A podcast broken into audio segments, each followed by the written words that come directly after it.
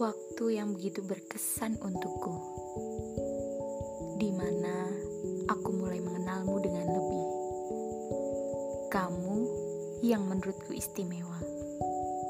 Meskipun ku tahu, datang dan pergi tanpa permisi adalah pekerjaanmu, aku masih tetap memihakmu. Lagi-lagi jarak. Selalu saja begitu. Jarak memang susah untuk diajak berkompromi. Dan jaraklah yang menghancurkan semuanya. Seiring berjalannya waktu, komunikasi yang terjalin tidak sesuai dengan anganku. Sesekali kita hanya berkomentar satu sama lain lewat ponsel yang kita miliki masing-masing. Selebihnya, kita hanya menjadi penikmat cerita yang terunggah pada media sosial milik kita. Aku yang berada di sini dan kamu berada jauh di seberang.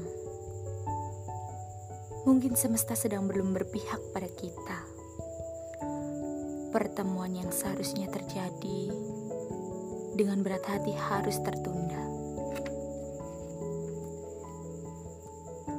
Jarak dan waktu adalah sebuah kolaborasi yang sangat intim.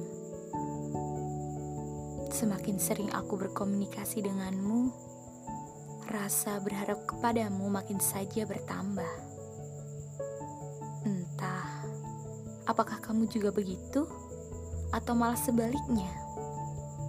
Atau hanya aku saja yang berambisi akan hal ini. Aku yang selalu memberikan hatiku sebaik-baiknya, selalu dibalas dengan biasa saja. Satu pertanyaan yang mulai muncul dalam otakku saat ini, apakah aku dianggap ada atau tidak? Rasanya tidak rela jika jawabannya tidak. Namun, jika jawabannya adalah iya, mengapa masih ada pesan yang masuk ke dalam ponselku meskipun itu hanya sesaat? Dan entah, rasanya hatiku selalu meledak-ledak ketika ada pesan darimu yang masuk ke dalam ponselku. Aku tidak ingin mengakhirinya begitu saja. Memang egois, namun mau bagaimana lagi? Aku hanya bisa menunggu.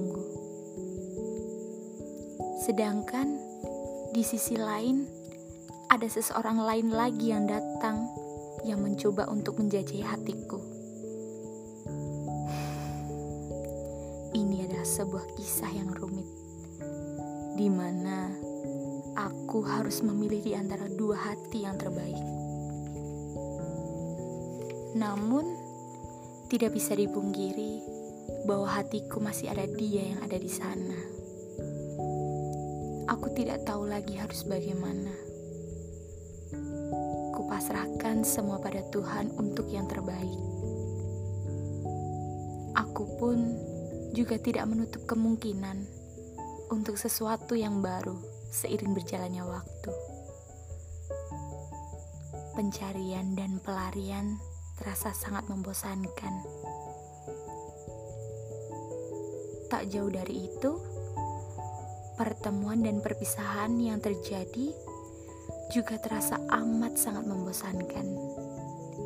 Hingga rasanya aku sudah lelah akan hal ini.